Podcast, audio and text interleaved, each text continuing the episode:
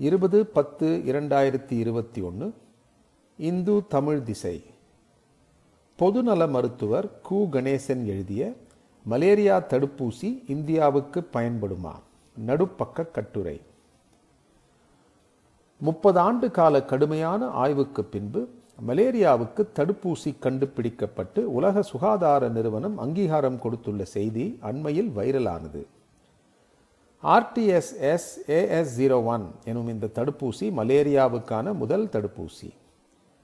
மஸ்கியூரிக்ஸ் எனும் வணிக பெயரில் கிளாக்ஸோஸ்மித் கிளைன் நிறுவனமும் பாத் உலக நல சேவை அமைப்பும் இணைந்து இதை தயாரித்துள்ளன. யூனிசெஃப் உள்ளிட்ட பல அறக்கட்டளைகளின் நிதி உதவியுடன் இது மக்கள் பயன்பாட்டுக்கு வந்துள்ளது.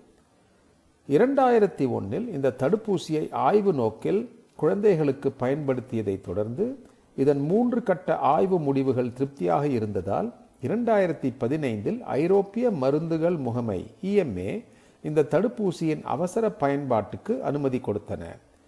ஆப்பிரிக்காவில் கானா கீன்யா மலாவி ஆகிய நாட்டுகளில் ஐந்து வயதுக்கு உட்பட்ட எட்டு லட்சம் குழந்தைகளுக்கு இந்த தடுப்பூசியை செலுத்தி முன்னோட்டம் பார்க்கப்பட்டது. அங்கு இதை செலுத்திக் கொண்டவர்களில் பத்தில் நாலு பேருக்கு கடந்த நாலு ஆண்டுகளாக மலேரியா ஏற்படவில்லை. மரணத்தை நெருங்கிய குழந்தைகளில் பத்தில் மூணு பேர் பிழைத்து கொண்டனர். மருத்துவமனையில் அனுமதிக்கப்படும் குழந்தைகளின் எண்ணிக்கை கணிசமாக குறைந்தது. இதனால் இப்போது ஆப்பிரிக்கா முழுவதிலும் இதனை பயன்படுத்த உலக சுகாதார நிறுவனம் அனுமதி வழங்கியுள்ளது. உலக சுகாதார அமைப்பின் புள்ளி விவரப்படி இரண்டாயிரத்தி பத்தொம்போதில் மட்டும் உலகில் இருபத்தி இரண்டு புள்ளி ஒன்பது கோடி பேரை மலேரியா தாக்கியது. நாலு லட்சத்து ஒன்பதாயிரம் பேர் மரணமடைந்தனர். இவர்களில் இரண்டு லட்சத்து எழுபத்தி நாலாயிரம் பேர் ஐந்து வயதுக்கு உட்பட்ட குழந்தைகள் என்பதுதான் பெரும் துயரம். அதிலும் சஹாரா பாலைவனத்தை ஒட்டிய ஆப்பிரிக்க குழந்தைகளிடம் இந்த மரண விகிதங்கள் மிக அதிகம். பிளாஸ்மோடியம் எனும் ஒட்டுண்ணிகள் தான் மலேரியாவுக்கு மூல காரணம். இந்த கிருமிகள் உள்ள பெண் அனஃபலிஸ் கொசுக்கள் நம்மை கடிக்கும்போது மலேரியா காய்ச்சல் ஏற்படும். அதை சரியாக கவனிக்கவிட்டால் கடினமான இரத்த சோகை ஏற்படும். மூளை பாதிக்கப்பட்டு வலிப்பு வரும். உயிருக்கு ஆபத்து நெருங்கும். மனித இனத்துக்கு இத்தனை ஆபத்துகளை ஏற்படுத்துகிற மலேரியாவுக்கு தடுப்பூசி தயாரிப்பதில் நடைமுறை சிக்கல்கள் நிறைய இருந்தன. காரணம் பிளாஸ்மோடியம் கிருமிகள் ஃபால்சிபேரம் ஒவேல் விவாக்ஸ் மலேரியே என மொத்தம் நாலு வகைகள் உள்ளன.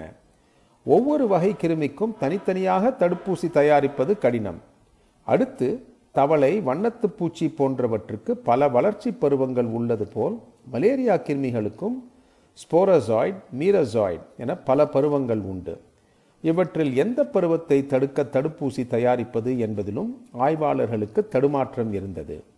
இந்த தடைகளை எல்லாம் தாண்டி மஸ்கியூரிக்ஸ் தடுப்பூசி செயல்முறைக்கு வந்துள்ளது. நவீன மருத்துவத்தின் முன்னேற்றத்தையே காட்டுகிறது. மலேரியா ஒட்டுண்ணிகளில் நோய் பரவல் புள்ளி விவரப்படி ஃபால்சிபேரம் வகைதான் அதிக ஆபத்தை தருகிறது. ஆப்பிரிக்க குழந்தைகளிடம் இந்த செய்தி உறுதி செய்யப்பட்டது. எனவே இந்த வகை கிருமிகளுக்கு எதிரான தடுப்பூசியை மரபணு மறு இணைப்பு தொழில்நுட்பம் ரீகான்பினன்ட் டிஎன்ஏ டெக்னாலஜி மூலம் தயாரித்தனர். ஃபால்சிபேரம் கிருமிகள் நம் உடலுக்குள் நுழையும் முன்பு ஸ்போரசாய்ட் பருவத்தில் இருக்கிறது. அப்போது அதன் ஆர்டிஎஸ் எனும் புரதம் சார்ந்த மரபணுவின் ஒரு பகுதியை பிரித்து எடுத்துக்கொள்கின்றனர். பின்னர் ஈஸ்ட் செல் மரபணுவில் ஒரு பகுதியை எடுத்துவிட்டு அந்த இடத்தில் முதலில் பிரித்தெடுத்த மரபணுவை இணைத்து விடுகின்றனர். இப்படி இணைக்கப்பட்ட புதிய மரபணுவுடன் ஹெப்படைட்டிஸ் பி கிருமியின் எஸ் எனும் புரதக்கூரை இணைத்து ஈஸ்ட் செல்களுக்குள் செலுத்துகின்றனர்.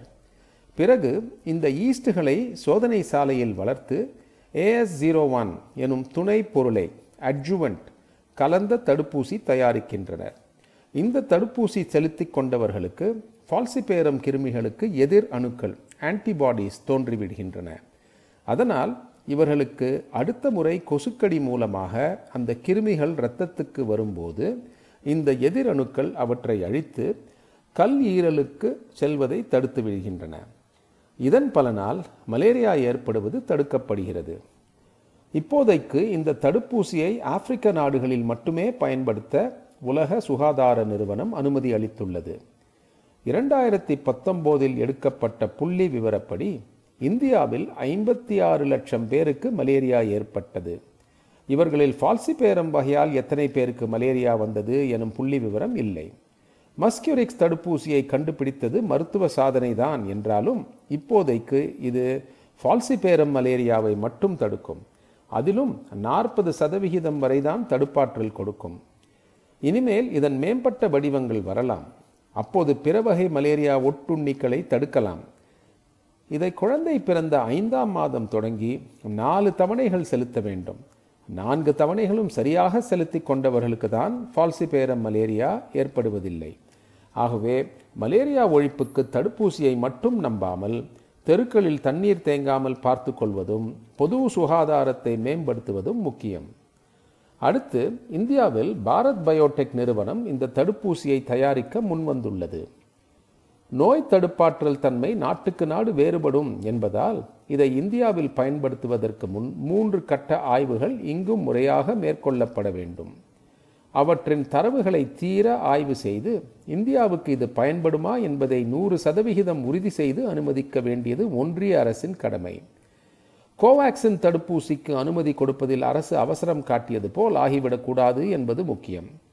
இந்தியாவில் பொது சுகாதாரத்துக்கு சவாலாக இருப்பதில் மலேரியா முக்கியமானதுதான் என்றாலும் இரண்டாயிரத்தில் இரண்டு கோடி பேருக்கு ஏற்பட்ட மலேரியா இப்போது கணிசமாக குறைந்துள்ளது என்பதால் தடுப்பூசி அனுமதி தரும் விஷயத்தில் வணிக நோக்கம் முதன்மையாகிவிடக்கூடாது என்பது மிக முக்கியம்.